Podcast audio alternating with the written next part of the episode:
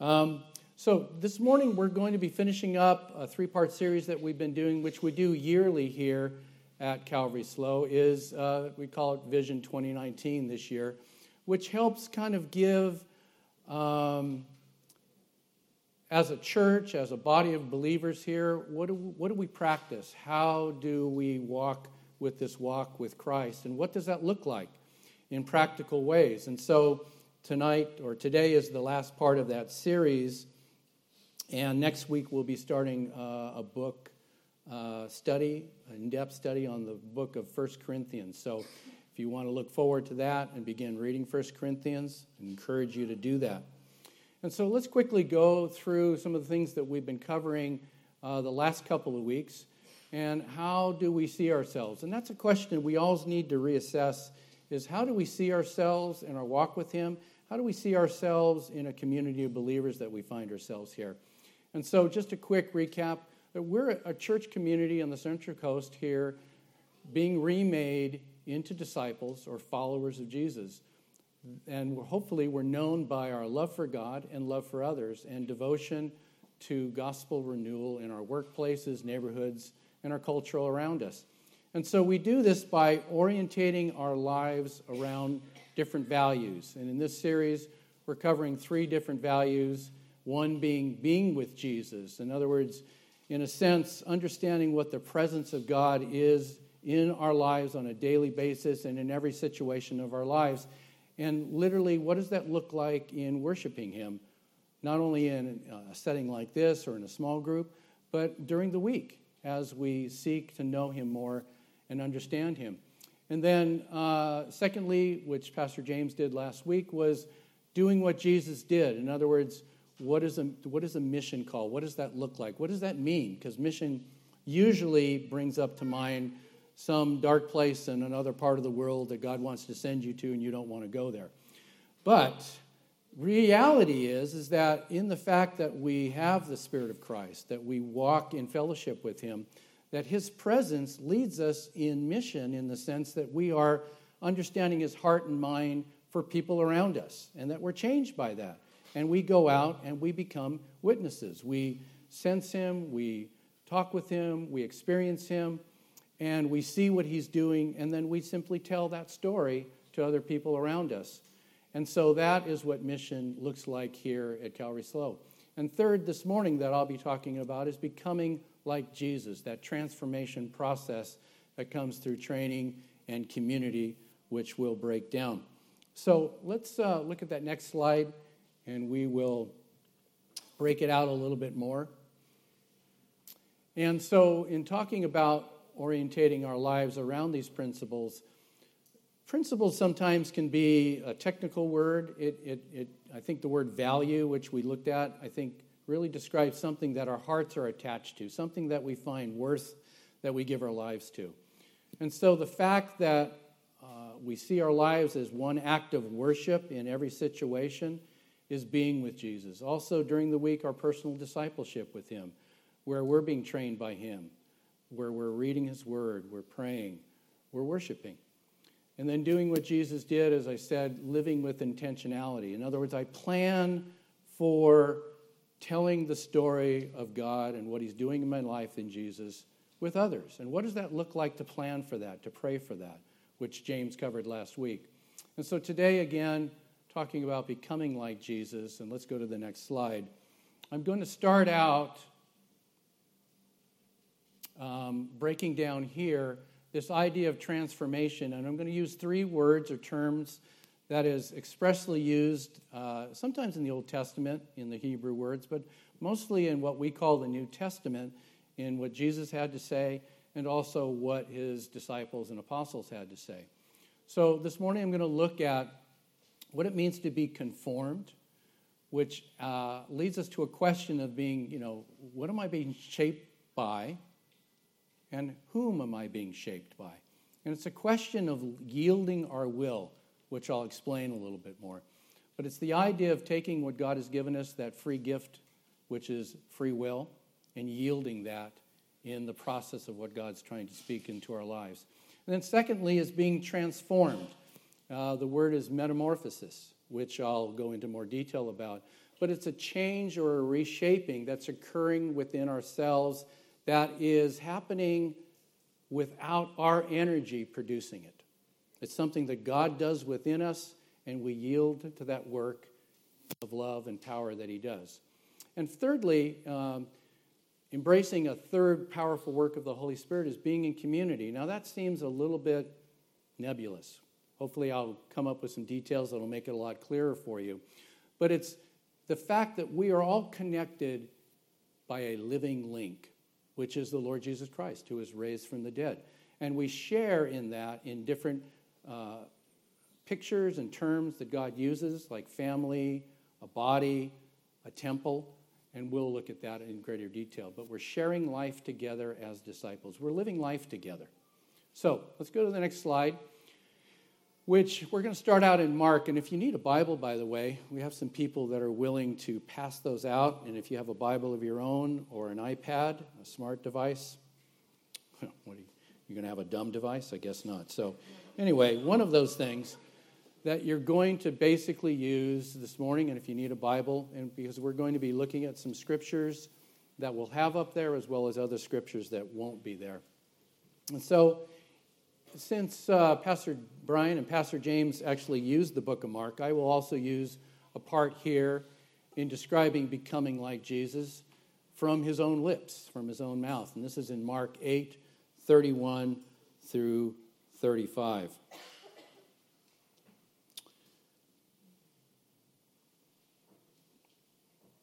And this is what Jesus said.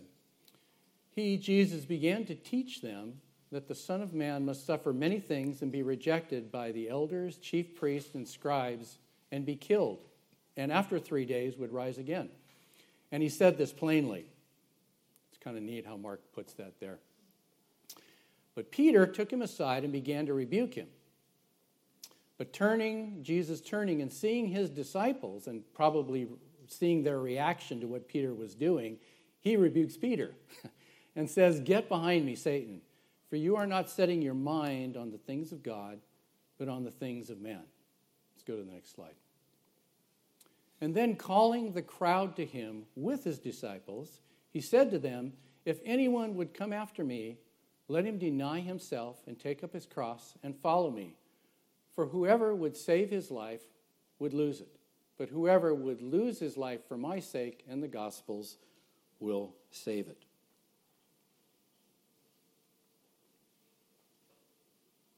Notice some of the italicized words there. Now let's go back to the upper slide there. Remember, one of the things that I notated that in this work of God working in us, becoming like Him, He uses training. Well, notice how Jesus taught them. Jesus began to teach them or train them. And these are things that He would use in different ways. He would repeat Himself constantly, He would bring up analogies, He'd bring up pictures, and He taught them by word and by example. In this case, He is laying down something that was critical to finding true life. And notice that he says, after he begins to share about his death and resurrection and rejection, that he basically, Peter thinking, Oh, you can't die. You're the Messiah. You need to rescue Israel. How can you even say that? Peter gets rebuked by the Lord, which pretty harsh language, and I don't have time to go into that. But notice that he says, You're not setting your mind on the things of God, but the things of men.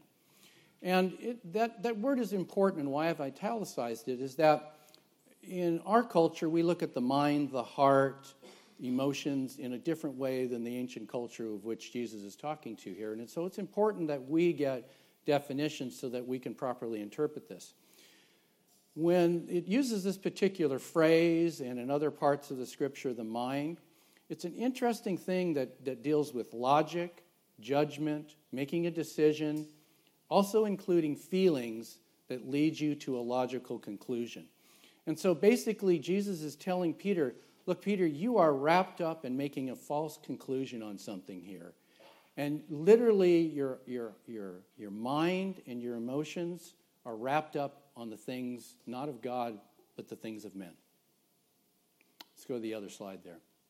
And so Jesus, it says, calling the crowd to him with his disciples. Remember, I mentioned community.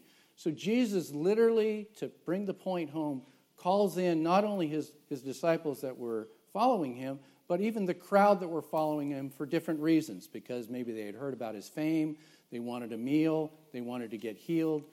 Here they are coming. And so he's calling this community to himself, and he says, If anyone would come after me, let him deny himself, take up his cross, and follow me.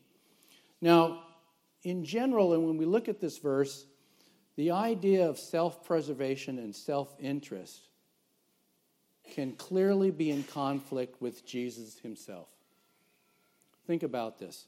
Self preservation, if you've studied anything about world biology, maybe some of you are biology major here, but that self preservation within nature is very, very strong.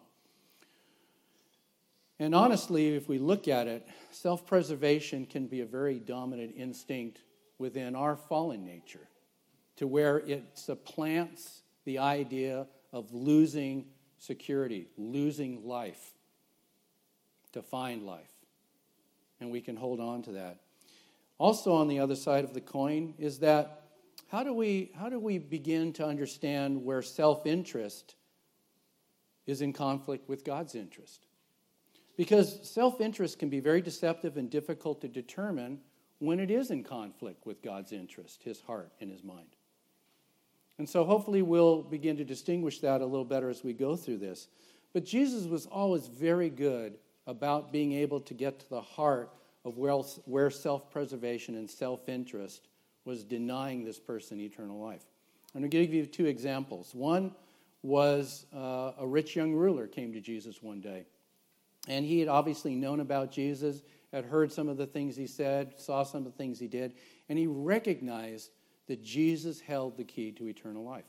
Because he came up and he said, Master, what must I do to inherit eternal life? And Jesus says to him very clearly, Well, you know the commandments in the law. What does it say? And he began to recite different commandments that he'd kept from his youth up, he said. But he said, But what more do I need to do? because the man recognized intuitively that by his own actions and efforts, he still had not gained eternal life. He was not experiencing that. And so Jesus said something directly to this man's self interest and where his mind and heart and his love was. He said, Well, then, one more thing you need to do go and sell all that you have and give to the poor. And it records that the man's face fell his head probably dropped, and he turned and walked away. And, and, and, and it really even says, as Jesus watched him go, that he loved this young man. But his self interests and the need for self preservation kept him from eternal life. Now, on the other side of this, we see Zacchaeus, who was uh, a tax collector, despised you know, among his, his brothers, among his Jewish brothers, as being a tax collector working with the Roman government. But he was so excited to see Jesus. And being short, he was probably, what, four, four foot five, something like that. He couldn't see. Now, I, am interpolating four foot, four foot five. He maybe was taller than that, but he was a short guy. So anyway, the point is, is that he couldn't see Jesus, so he runs to the nearest tree, climbs up in the branch because he knew Jesus was going to come here. And Jesus walks, you know, up to him, and, and, and he looks up at Zacchaeus, and he says, Zacchaeus, I'm coming to your house for lunch today. That's pretty cheeky. But Jesus recognized this man really wanted to hear him and see him. And so during this lunchtime, and it doesn't say what Jesus said to Zacchaeus, it doesn't record anything that was done, but in the middle of this lunch, all of a sudden Zacchaeus breaks out, Lord, I'm going to, I know I've wronged people, and I'm going to give back, I don't know, was it two, three, four times the amount that I've swindled from people, and I'm going to give a third of my wealth to the poor. And Jesus said, Today, salvation has visited this house.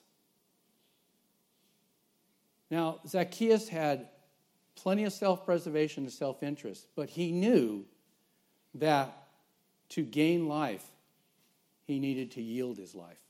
And he did this. And this is what Jesus is saying here as we're looking at this passage. And so this leads us into this idea about becoming like Jesus, and I'm going to expand on this. So let's look at the next slide and let's go to the book of Romans, chapter 12, as Paul expands on what Jesus says here in Mark. And the book of Romans, in chapter 12, Paul has just finished up talking about the incredible mercies of election, being part of his family, being part of uh, his disciples in Romans 7, 6, 7, 8, 9, 10, and 11, and shown these incredible mercies of God, which is you know how Paul starts out this in verse 1. He says, I appeal to you, therefore, brethren. And again, he's speaking to a group, a community of believers in the city of Rome. So this is a letter to everyone there.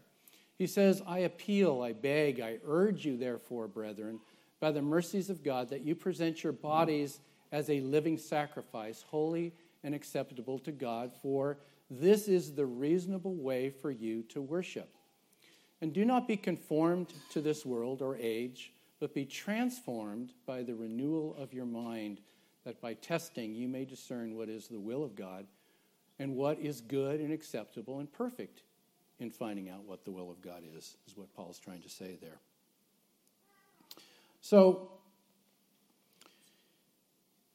it's important to see that Paul is presenting something that Jesus was saying in Mark 8, but in a more demonstrable way to that culture, whether you were Jew or Gentile, sacrifices was a part of your worship, your daily worship. You sacrificed animals to be an expiation for your sins, to cover you, to please the gods if you were a, a, a pagan worshiper, or for the Jewish believers, this was prescribed by God as a sacrifice for atonement, a substitution to cover your sins. But Jesus has presented himself as now the Lamb of God, which takes away the sins of the world, and literally becoming that living sacrifice that died and rose again. And so, by the mercies of God, Paul is saying, Now I want you not to just be some animal that takes your place, but I want you to take your bodies and offer them in a living way as a sacrifice to God that's acceptable and it pleases Him. And he says, and he uses the term, which is your reasonable way for you to worship. Now, that's a, I, I'm, it's an interesting phrase because depending on the translation you're reading from, this is really what it means literally. This is not something that just appeals to a fanaticist or just pure emotionalism. It's dealing with here are the facts. Respond in a reasonable, logical way because of what God has done in your life. Therefore, take your bodies and offer them in a living way to God, and God accepts that as is your reasonable way to worship. Again, talking about the mind, what you think about, how you come to a reasonable decision, your judgment, discernment. All of that is in that, that scripture. And then he says, Do not be conformed to this world, but be transformed by the renewal of your mind and this is where we're going to break and go into greater detail here. So let's look at the next slide, and let's look at the first idea here about being conformed. Now, in Scripture, there's two different Greek words or terms that reveal two larger truths. Here in Romans 12, he's saying, I don't want you to be conformed to this age. And it uses a particular Greek term which means to be fashioned or shaped by that which is transitory, changeable, and unstable. It is the world system, it is the age that is now present. And whether that's 2,000 years ago when this was written or today, the message is still the same. By what is your life, your inner person, your thought life, your heart, what is it being conformed by? Paul is making a distinction here between something that is unstable, will change, decay, go away. Will that fashion your life? He says, no. He's asking you to do something different. Now, the other term uh, that is uh, said confirm, conformed, we find in Romans 8:29 and Philippians 3:21. Um, this term, especially in Romans 8:29, he's talking about God's desire that he calls us sons and daughters to be conformed into the image of his son Jesus. That that's part of this loving relationship that God has with us. In fact, the verse before says, For God works together for the good to all those that love him and are called according to his purpose. And in the very next verse, which is 29, he says, This is one of the purposes of God to conform your life to look like my son. And then in Philippians 3:21, uh, Paul uses the term about our bodies will not always be the same, but we have the hope of this resurrection that Jesus has already accomplished by the fact that these bodies that are weak, fading away, dying, depends on your age. Mine's fading a lot more than some of your younger ones. But the fact that he says that he, by the, his very power, is going to conform my body and change it to be made like unto Jesus' body that he was raised with for eternity, which is durable, essential to character, and complete, which is this term, this Greek term here. So the fact is, is God uses by his dominion, by his might, by his energy to shape and fashion us in the deepest part of our character and our very nature, and thus it's exhibited in ways that can be seen. So that's one term here. Let's go to the next slide and look at this idea of transformation here in Romans 12 2. This word uh, that Paul uses here is our English word. It comes from a Greek, we literally transliterate the Greek spelling into the English language, which is metamorphosis. And Paul is describing here this metamorphic change within us that is a complete change in character and conduct, a profound change of life from one stage to the next. And he says it's through the renewal of your mind again. That word for renewal is a complete renovation. We're not talking about just coming in, putting a little bit of coat of paint on something that's a little dull on the wall, or hammering this board that's loose. God talks about this renewal as being something that powerfully comes in and metamorphosizes us. He does a complete renovational change in our thinking, our emotions, our will, and begins to do this powerful work within us. Literally, when we're talking about that word metamorphosis, it's very much like when, you, when you've studied anything about butterflies, how they start out. This ugly looking worm that's just crawling around, and oh, man, it's gross, my wife would say. But it then becomes, it starts developing in this pupa stage that's covered with this sac. And then at, at some particular point, this, this emerging new creation comes out and kicks out the thing, and you've got this incredibly beautiful butterfly. This is the picture of God working within us in such a way to transform us, to metamorphosize us, to where you may consider yourself on the low end of the scale. You may see your life as not being very useful. You may actually despair of life. But God is working in you something that will literally continue to change you from the inside out. To where not only in this life will you exhibit this incredible change, but that will go on to eternal life because it's durable, will last, and is not changeable, is not fading away. And so, this is such a powerful work of God that He does in us because of His great love towards us.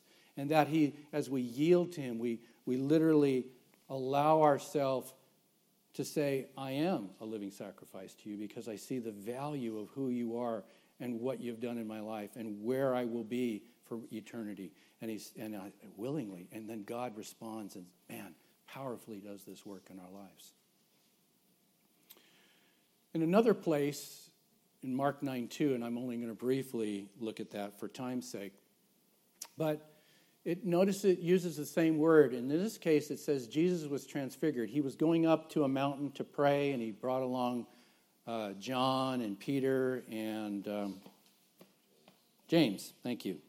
Glad we have Bible scholars in here to help me out.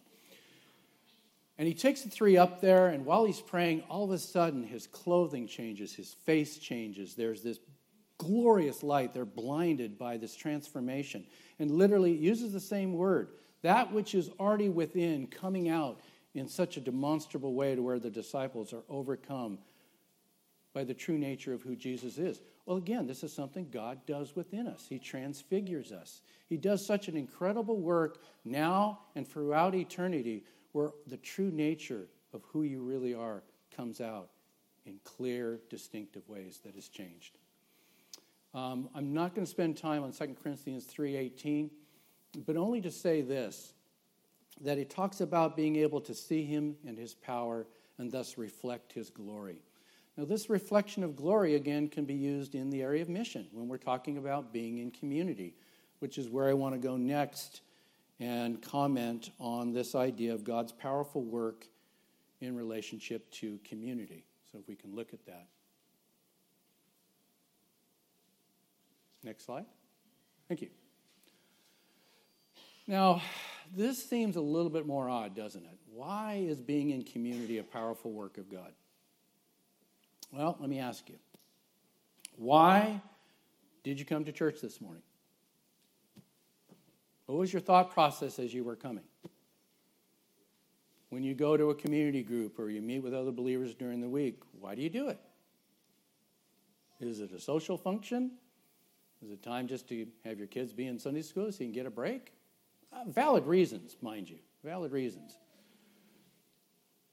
But what is the underlying reason of why we're doing what we're doing?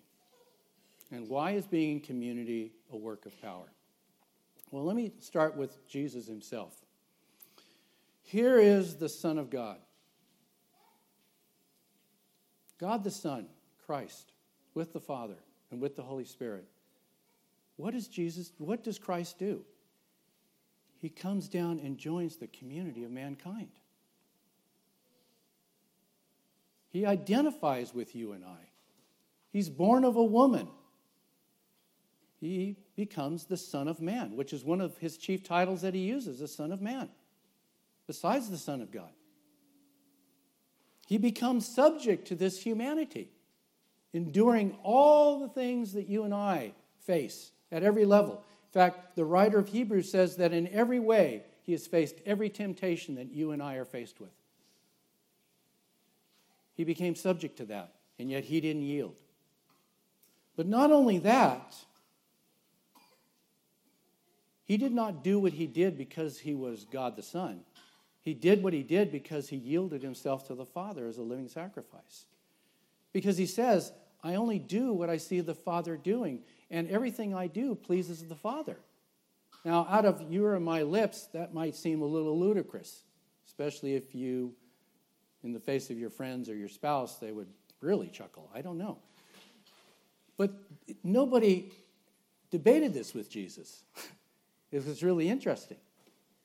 But not only did he do this, but finally, when he's facing the ultimate death, because he knew, remember, he said plainly, he told the disciples this, constantly told them this, and they never got it, that he was going to be rejected, killed, and rise again the third day when he's facing this death, this ultimate death of having the Father turn his face away from him, of having to take upon him the sins of all the ages, of every human being possible, and taking those sins upon him, the righteous for the unrighteous. He's wrestling in that garden. He's struggling so great that he's dripping drops of blood because the capillaries are breaking in the sweat glands up here. And he's crying out with loud crying if there's any other way to do this. Is there any other way? And finally, he says, But not what I want, not your will. Not my will, but your will be done. And he dies this humiliating death, abused and forsaken.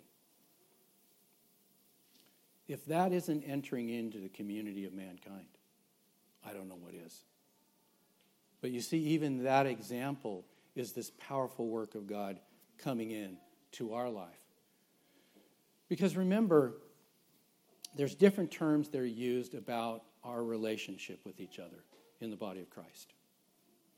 And this means everybody in the world, followers of Jesus, that we become. He, he calls us to be family. Now, for some of us, this word family can be a very negative connotation. Maybe you came from a family where it was very painful, even abusive. And so the idea of maybe even being in the family of a group of believers is a frightening thing. Maybe you've been to other churches where you got burned. I mean, that's just a reality. I mean, I've been doing this for 43 years, and let me tell you, there's a lot of scars.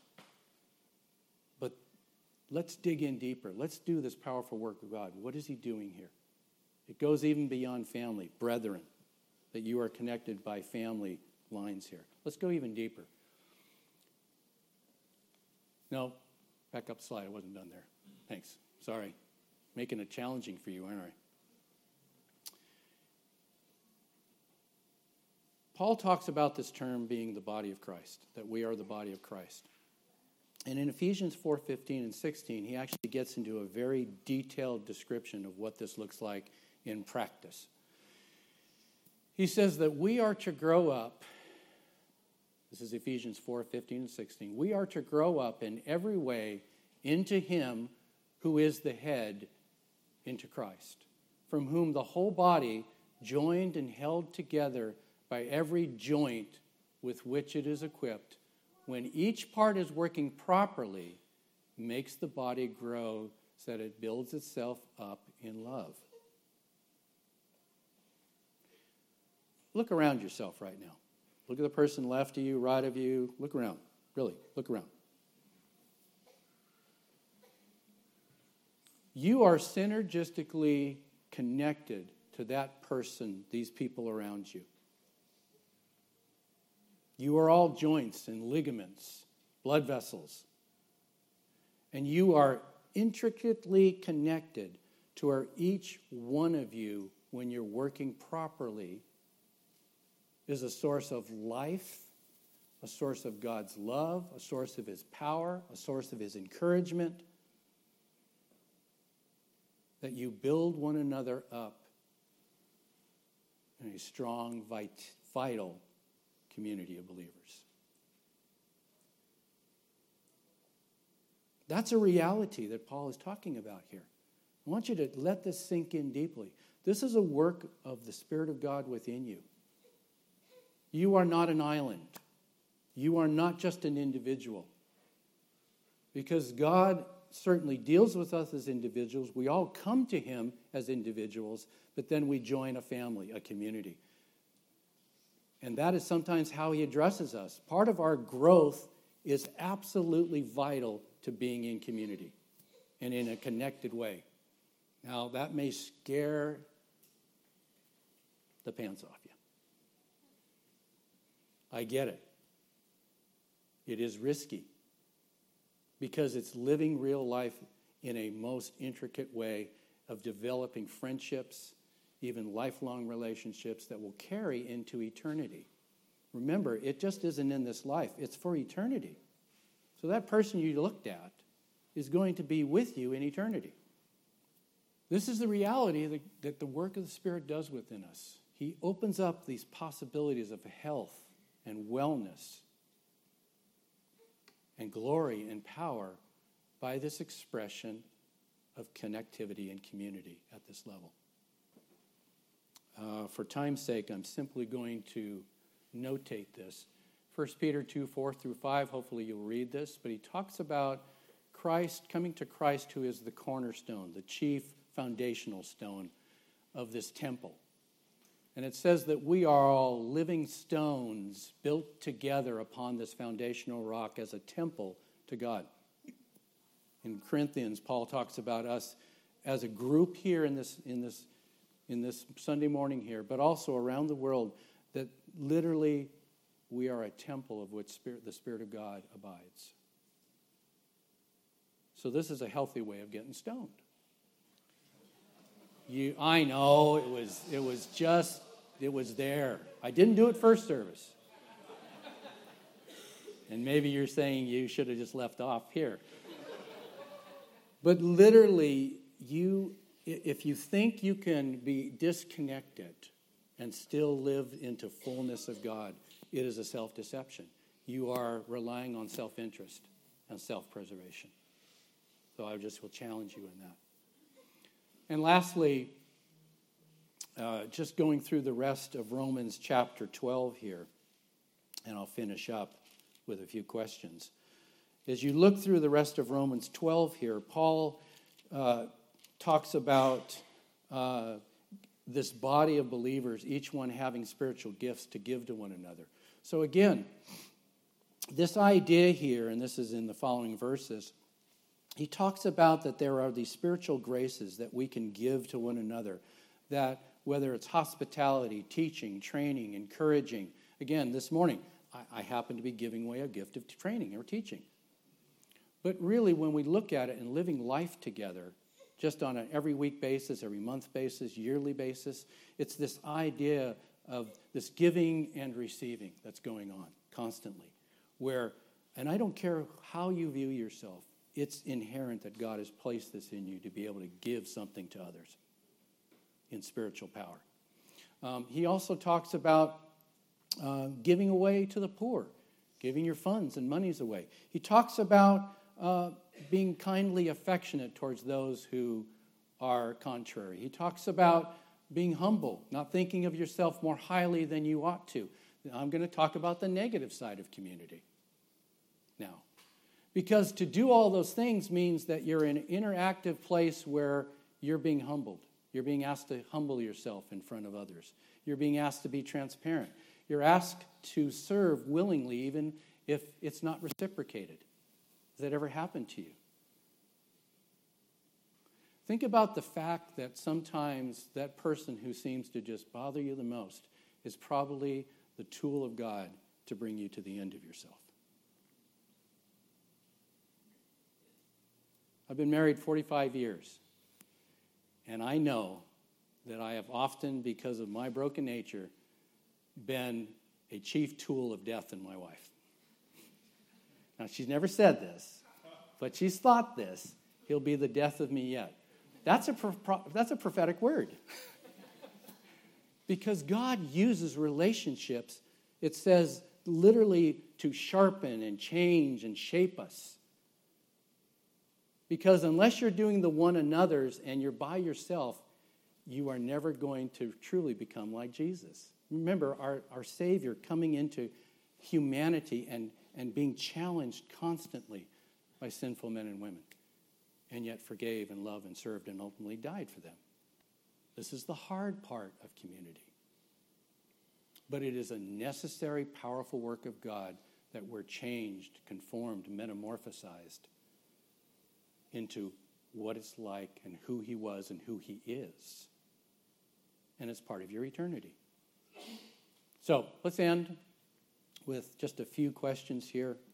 What should you and I consider then as we've gone through some of these concepts and scriptures and being faced with this? I think it's good to look at positively and negatively. Where am I already dying to self? Where am I already being a living sacrifice? Maybe it's in your marriage. Maybe it's at work. Maybe it's in school. Rejoice at that. God's at work in you. You know it wasn't yourself, right?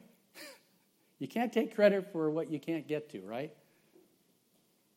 Remember, all of these words, transformation, confirmation, are all in the passive tense in the Greek, which means it's not your responsibility to produce, essentially. So rejoice in what God's done to you. But Ask yourself, where is he asking me to take up his cross in? He'll answer that question, by the way. Remember Zacchaeus and, and the rich young ruler? He will answer that prayer. I can guarantee you 100% you will get an answer to this prayer. I call it a popcorn prayer because it doesn't take long with the heat turned up where I start realizing that I'm not dying to myself. My own self interests are coming way up there. Secondly, how am I being conformed and transformed by Him? What do you see in your life, this powerful work of God so far in metamorphosizing you? Rejoice in that. Take account for that. Where, by whom, or what in this age are you being fashioned unconsciously? Ask yourself that question. And then replace it by yielding your will as a living sacrifice and let Him do that work of confirmation. Am I becoming like Jesus through my community connections by giving and receiving. Where is that happening? Where does He want me to go deeper? Because it's always a deeper. The concepts and the things that I brought up this morning are all revelatory. They're all, you know, brought to our mind, to our heart, to our attention by the Spirit of God, and sometimes by people around us. So, in, in closing, before I have Vicki come up and share a closing word, I want you to think about these things. I want you to be encouraged. I want you to be challenged. And that you find yourself, after examination of these truths, that your logical conclusion will be to worship. Because they're reasonable and they haven't been done in secret, they've been done powerfully throughout history by God. First through the Jewish nation and then by the Messiah himself coming into humanity, dying and raising again. I'll let Vicki come up and finish. Thanks, guys in the book of Romans, chapter 2, Paul uses a word, and the word is self seeking. In the Greek, that word actually means contentious. Think about that for a second.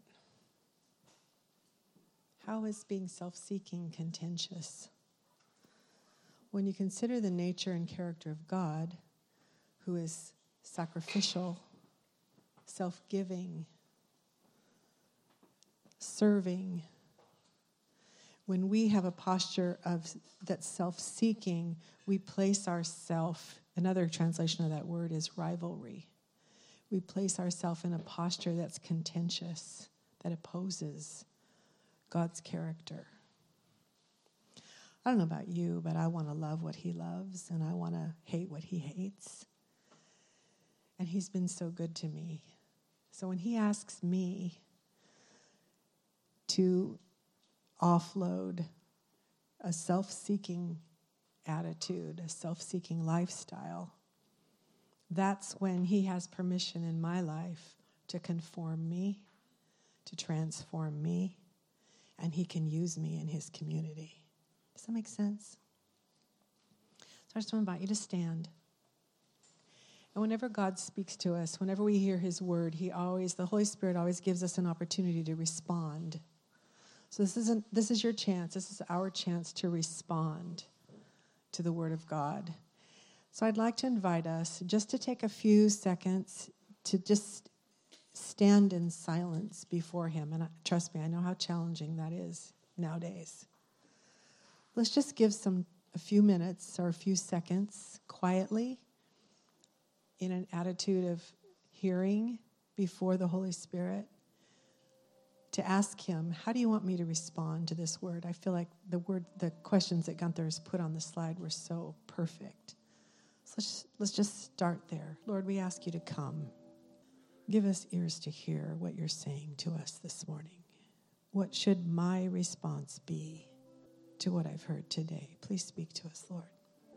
So we invite you, Lord, into that process. We want to be conformed we really want to be transformed to be more like Jesus. And Lord, we want to embrace your community. We want to give what you've given us and receive what you have for us in the context of community.